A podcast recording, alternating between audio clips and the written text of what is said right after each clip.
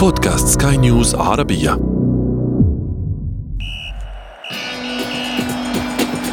أثير الكرة.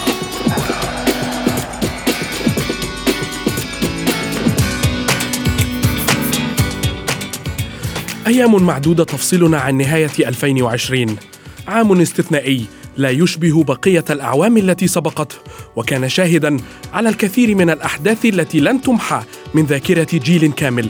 وبما أن جائحة كورونا هي أبرز ما غير معالم هذا العام فكان طبيعيا أن نطلق عليه عام كورونا. وفيه شاهدنا عودة لأندية كبيرة كانت خذلتها الأعوام الماضية كما شهد سقوط أندية عن عروشها التي تربعت عليها. لاعبون تخطت أعمارهم الخامسة والثلاثين وآخرون شارفت على الأربعين. ولكنهم مصرون على إمتاع محبي اللعبة وإثبات أن العمر مجرد رقم في قاموس كرة القدم لديهم. عام حزنت فيه أوروبا على ما أصابها من الفيروس لكن عشاق المستديرة تنفسوا الصعداء بعد عودة الحياة إلى ملاعب القارة العجوز.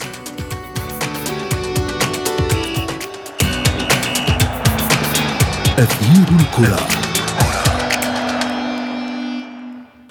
مرحبا بكم في ثاني حلقات حصاد عام 2020 من برنامجكم أثير الكرة. حلقة اليوم خصصناها للحديث عن حصاد كرة القدم الأوروبية هذا العام وما حققته الأندية الكبرى في القارة العجوز.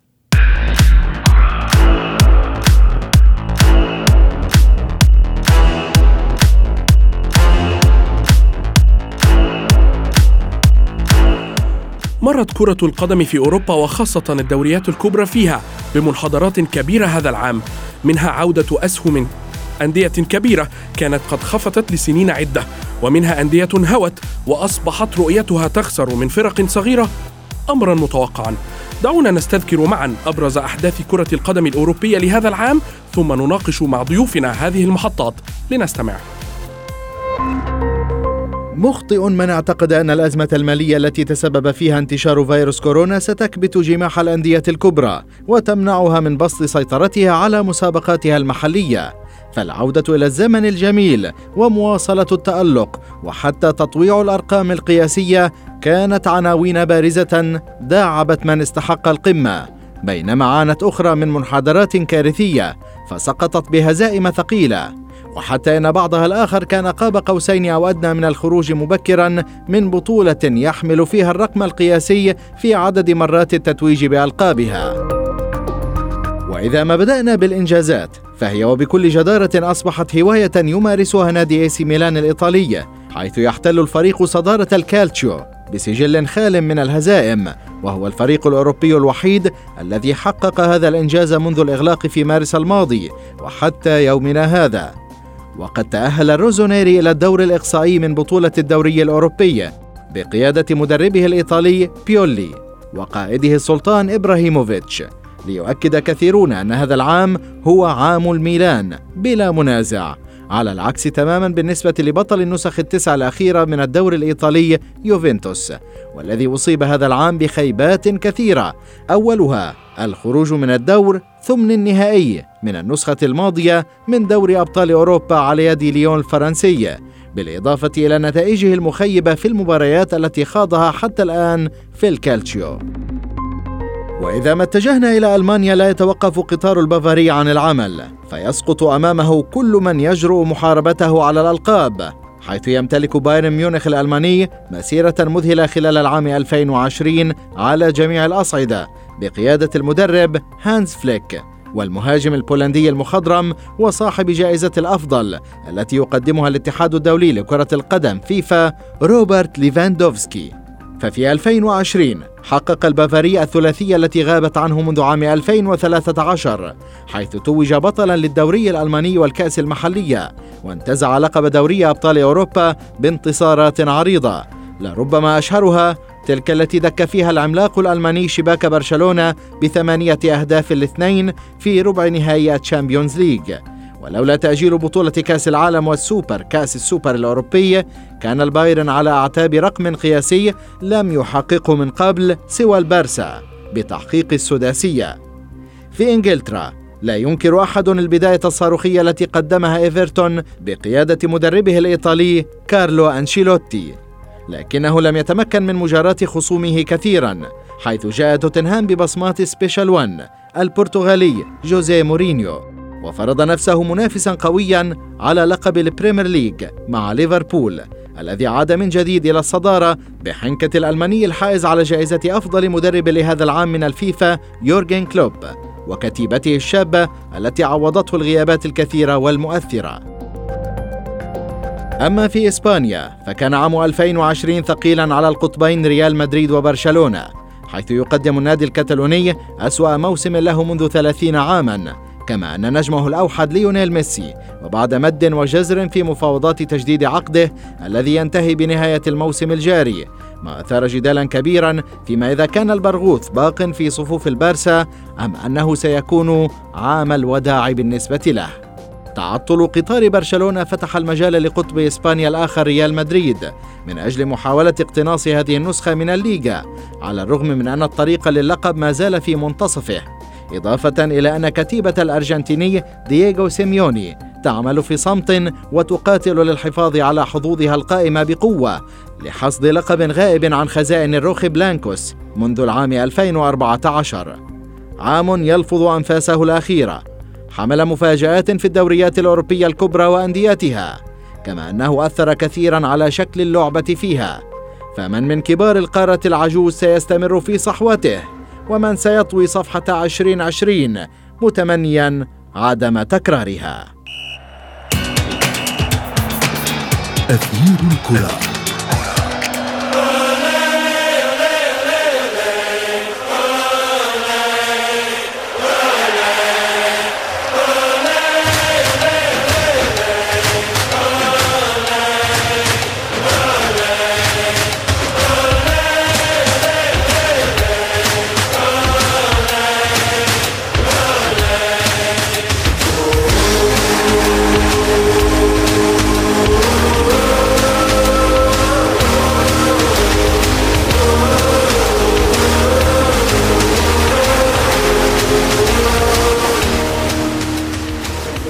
عام 2020 حمل الكثير من المفاجآت للأندية الكبرى في أوروبا فمنها من عاد إلى أمجاده مجددا ومنها من فقد عرشه ومنها من يحاول جاهدا البقاء بين الكبار.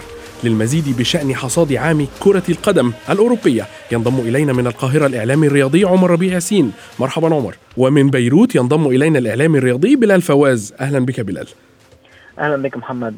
تحياتي لك ولكل المستمعين أهلا بيك بلال. بلال دعنا اولا نبدأ معك في هذا العام الاستثنائي. ما هي أبرز النقاط التي مرت بها كرة القدم الأوروبية في رأيك؟ لا شك أن العام 2020 عام ستتحدث عنه الأجيال آه، كثيرا نتيجة الأمور التي حصلت ونتيجة التداعيات التي حصلت آه، فيما يخص آه، وباء كورونا. وباء كورونا هو الطاغي. نتيجة لوباء كورونا العالم كله توقف ومنه أيضا كرة القدم العالمية. كل الأمور توقفت. الجمهور لم يعد موجود على مدرجات الملاعب. البطولات بطولات الدوري العالمية جميعا توقفت كله توقف. وهذا أثر كثيرا على رياضة كرة القدم العالمية كونها نعرف نحن أصبحت صناعة. وتأثرت كثيرا آه، المستثمرين تأثروا كثيرا المعلمين تأثروا كثيرا ولا شك الاتحادات الدولية الاتحاد الدولي أو الاتحاد الأوروبي تأثر كثيرا.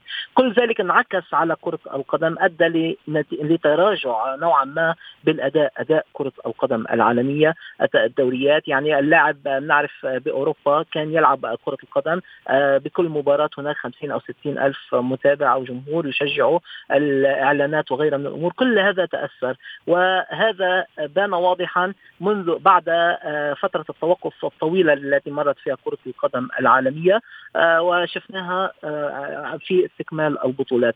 استكمال البطولات أتى يعني فترة التوقف خربطت إذا فينا نقول جميع الكالندر اللي كانت محطوطة من قبل الاتحاد الاتحادات الدولية وبعد عودة كرة القدم سعى سعت الاتحادات لإنهاء الموسم بأفضل طريقه أو بأقل ضرر ممكن. شفنا البطولات آه، استكملت. آه، شفنا هناك استحداث بنظام جديد لبطولات كان مثلا بطولة الأمم أو نعم. بطولة الشامبيونز ليج. استكملت عن طريق البطولات المجمعة وهذا منذ زمن لم نراها في كرة القدم الأوروبية. هذا كله انعكس على كرة القدم. هناك أندية نعم استفادت. من هذه الأندية التي استفادت؟ الأندية فينا نقول الأقل جماهيرية اللي أيضا اللي هي كانت تلعب اولا من دون ضغط جماهيري من دون ضغط تحقيق النتائج. كانت عم تلعب وتحقق النتائج. ما قامت به ما قام به الاتحاد الأوروبي سمح لهذه الأندية بالمنافسة مع الأندية الجماهيرية الكبيرة وهذا شيء انعكس شفناه خلال بطولة استكمال بطولة الشامبيونز كما ذكرت ووصول فرق مثل لايبزيك نعم كان مفاجأة مفاجأة البطوله إنما كنادي بحجم لايبزيك يصل ونادي بحجم برشلونة يغيب عن الدور نصف النهائي مثلا للتشامبيونز ليج أو نادي مثل ليفربول يغيب. هذه الأندية تأثرت غابت عن المشهد العالمي مشهد استكمال بطولة الأمم الأوروبية. نعم بلال.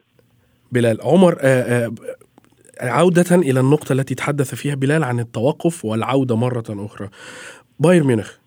رأينا نادي ينتفض انتفاضة كبيرة جدا بعد العودة الطويلة ويكتسح الأندية الأخرى محليا سواء محليا أو قاريا هل تتوقع أن يستمر بايرن ميونخ في هذا خلال العام القادم؟ والله بص يا محمد يعني إحنا بنتكلم أو أنتوا اتكلمتوا على على سنة 2020 والمتغيرات اللي حصلت في 2020 إن الأمور يعني انقلبت راسا على عقب ويمكن توقف البطولة أو توقف الدوريات العالمية توقف الدوري الأبطال دوري الأوروبي ولكن خليني أقول لك إن يمكن لو نفتكر إن أول بطولة رجعت هي الدوري الألماني الدوري الألماني بما إنه رجع أول دوري رجع في 2020 اوروبيا وبالتالي تألق بايرن ميونخ. وانتفاضة بايرن ميونخ أنا أعتقد إن هي ليها أسباب فنية وبدنية بالرغم من إن الدوريات يمكن بدأت بعد كده ولكن بايرن ميونخ على طول تحس إن الألمان مستعدين دايما طوال السنة حتى لو لا قدر الله يمكن في فيروس ما فيش فيروس تحسهم يعني موجودين دايما باستمرار. ولكن يمكن السؤال اللي انت بتقوله إن هل تتوقع تالق بايرن واستمرار تالق بايرن ميونخ؟ دايما كرة القدم يا محمد فيها متغيرات. ما تعرفش إيه اللي ممكن يحصل بكرة. بايرن ميونخ بالشكل اللي إحنا بنشوفه وبنتابعه وماشي بشكل كويس جدا مع هانز فليك المدير الفني. لو مشي بالشكل ده أكيد بايرن ميونخ هيفضل مكمل سيطرة وهيمنة. ولكن إذا حصلت بعض المتغيرات ليها علاقة لا قدر الله بفيروس كورونا بسنة 2021 ليها. لا قدر الله يمكن إصابة بعض اللاعبين. ممكن هانز فليك يحصل له يمكن drop في الفترة اللي ممكن يمر بيها الفترة اللي جاية. drop فني. فكل العوامل والمتغيرات في كرة القدم هي اللي دايما بيكون ليها الكلمة العليا في تألق الفرق. بنشوف برشلونة بنشوف ريال مدريد بنشوف فرق كثيره جدا ما كانش حد ابدا يتوقع الهبوط الحاد في المستوى في سنة 2020 لكن زي ما بلال اتكلم وقال هي يمكن سنة صعبة على الجميع. يمكن سنة يعني أنا أعتقد إن النادي اللي قدر يعني ينجو منها بأقل الخسائر هو النادي الكسبان على المستوى الفني وعلى المستوى كمان الشأن الداخلي الإداري. فعلشان كده بقول لك إن المتغيرات اللي موجودة في بايرن ميونخ لكن لحد دلوقتي الحالي أنا أعتقد إن بايرن ميونخ بالفعل أحد أقوى الأندية اللي موجودة في العالم اللي هتكمل في نفس التألق اللي كملت فيه في سنة 2020 نعم على ذكر النادي الذي يمكن أن يكون الأكثر انتصارا خلال هذا العام. بلال ما هو رأيك؟ ما هو النادي الذي قد حقق أفضل انتصارات سواء ماديا سواء جماهيريا سواء على المستوى البطولات؟ إذا بدنا نحكي ماديا ما قام به ريال مدريد من بيع للاعبيه سواء لاعبي الكاستيا أو اللاعبين المتواجدين عنده. حقق فلورنتينو بيريز عائد مالي جيد جدا في هذه في الانتقالات الصيفية الماضية خصوصا إنه قام بالبيع ولم يقم بعمليه الشراء. والكثير من الصحف وكثير من الأخبار المتعلقة بريال مدريد بيقول لك إنه فلورنتينو بيريز يجهز لصيف 2021 يسعى لجلب بعض الصفقات المميزة وبالتالي هو يدخر المال للفترة المقبلة. هذا على صعيد البيع اللاعبين. على صعيد الانتصار على الصعيد من فاز ذكر كابتن عمر إنه نعم بايرن ميونخ هو أكبر المنتصرين بتحقيق هذه الألقاب.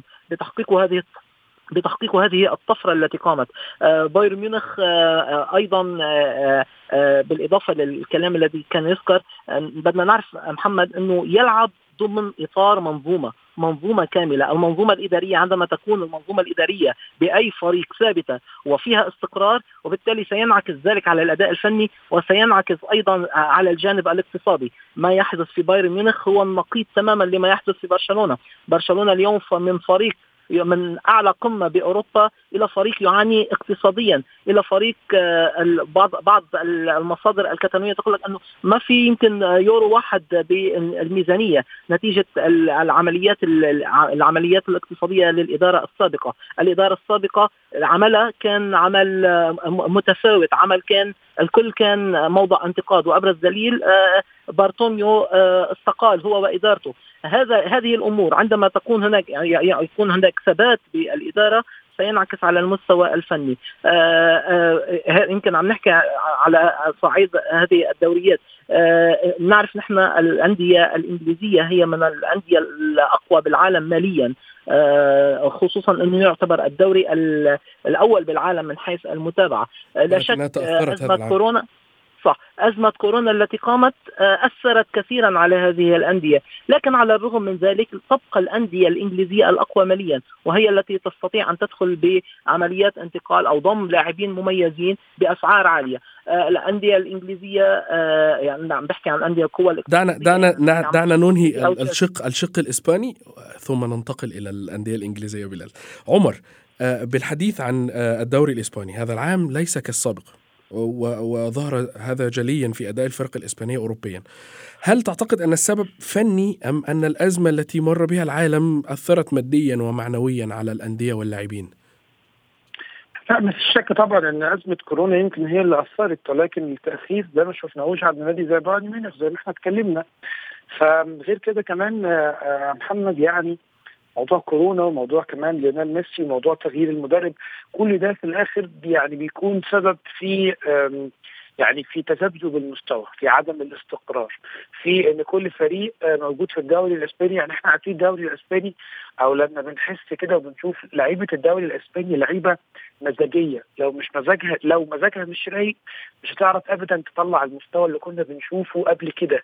الدوري الإسباني دوري بيتسم بالمهارة بيتسم بالفن بيتسم بالكرة الجميلة وبالتالي مع أزمة كورونا ومع بدء تخفيض المرتبات ومع بدء إن بعض اللعيبة يمكن فكر في الرحيل عن الدوري الإسباني. أبرزهم ليونيل ميسي اللي كان واخد القدر الكبير كان واخد كل المانشيتات الإسبانية والصحفية في إسبانيا وفي أوروبا وفي العالم كله. كمان مع قدوم فريق زي أو مدير فني زي كومان مع نادي برشلونة زي ريال مدريد. يمكن ريال مدريد لم يتعاقد مع لعيبة على المستوى اللي الجماهير كانت بتحلم بيه وتتوقعه. وبالتالي شفنا بعد التوقف يمكن عدم استقرار في مستوى بعض الأندية.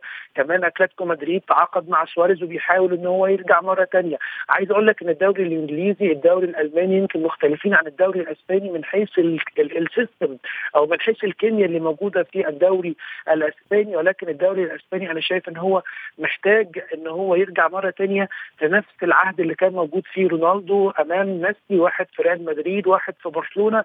كمان رحيل بعض النجوم محمد من من برشلونة كمان فرصة بعض رحيل اللاعبين من ريال مدريد.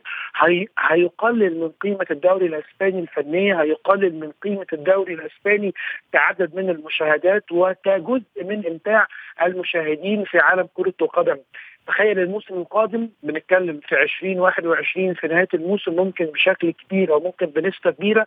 ليونيل ميسي ما يكونش موجود مع فريق برشلونة. لك أن تتخيل إن كم من متابعين الدوري الإسباني هيتأثروا وهينسحبوا من مشاهده الدوري الإسباني علشان خاطر يتابعوا ميسي زي ما انسحب عدد كبير من مشاهدي الدوري الإسباني لما بعد رونالدو. من ريال مدريد إلى نعم. يوفنتوس. أتمنى إن الموضوع ما ياخدش أطول من كده علشان الدوري الإسباني هو أحد الأركان الأساسية في الكرة الأوروبية. بالحديث عن ميسي آه بلال آه هل تعتقد أن ميسي بالرغم من الأرقام القياسية التي حققها وتحطيمه رقم بيليه في في أكبر عدد من في تسجيله أكبر عدد من الأهداف لفريق واحد ولكن هل تعتقد أن أداء ميسي هذا العام آه يبشر يبشر بأن يستمر ميسي مع برشلونة أم أنه يعلن أنه خلص آه، انتهى انتهى عهد ميسي مع برشلونة.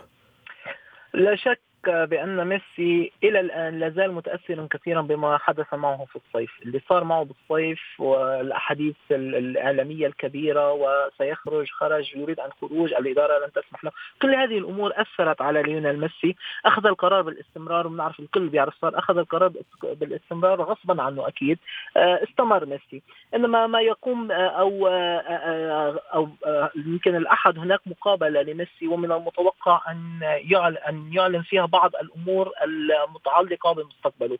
آه، ميسي اليوم آه، في برشلونة كما ذكرت آه، من شوي إنه هناك أزمة اقتصادية كبيرة، أزمة اقتصادية وخاصة فيما يتعلق برواتب اللاعبين الصف الأول، الرواتب عالية جدا وتحديدا راتب ليونيل ميسي، إذا ما أراد ميسي الاستمرار في برشلونة عليه يعني إذا ما أخذ قرار انه يستمر عليه أن يخفض من راتبه، هل ميسي بوارد أن يخفض من راتبه بالوقت اللي هناك أندية نعم. عالمية أخرى تسعى أو مستعده لدفع آه، راتب ليونيل ميسي الحالي أو أكثر هذه نقطة نقطة أخرى آه، هناك آه، تحدي كبير بانتخابات مجلس إدارة نادي برشلونة.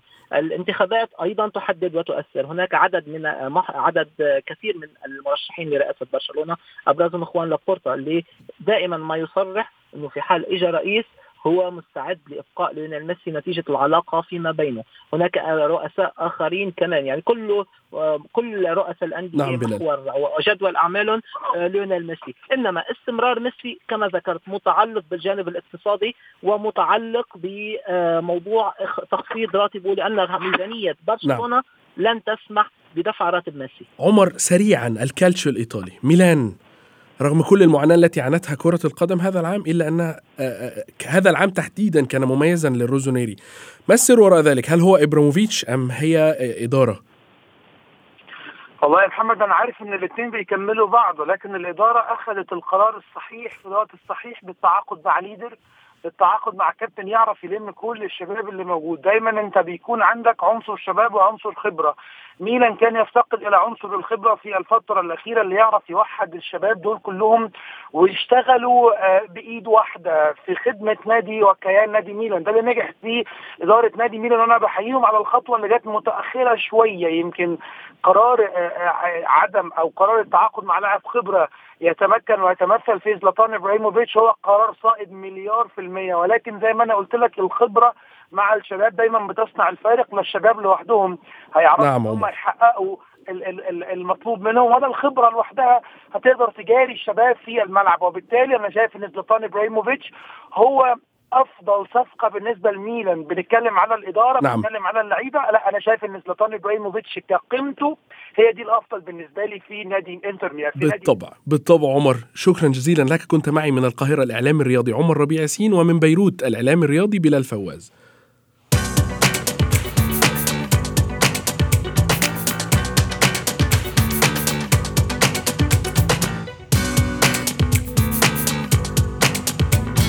بهذا نكون قد وصلنا وإياكم إلى صافرة النهاية من حلقة اليوم. انتظروا حلقة الحصاد الثالثة. هذه تحياتي أنا محمد عبد السلام. إلى اللقاء.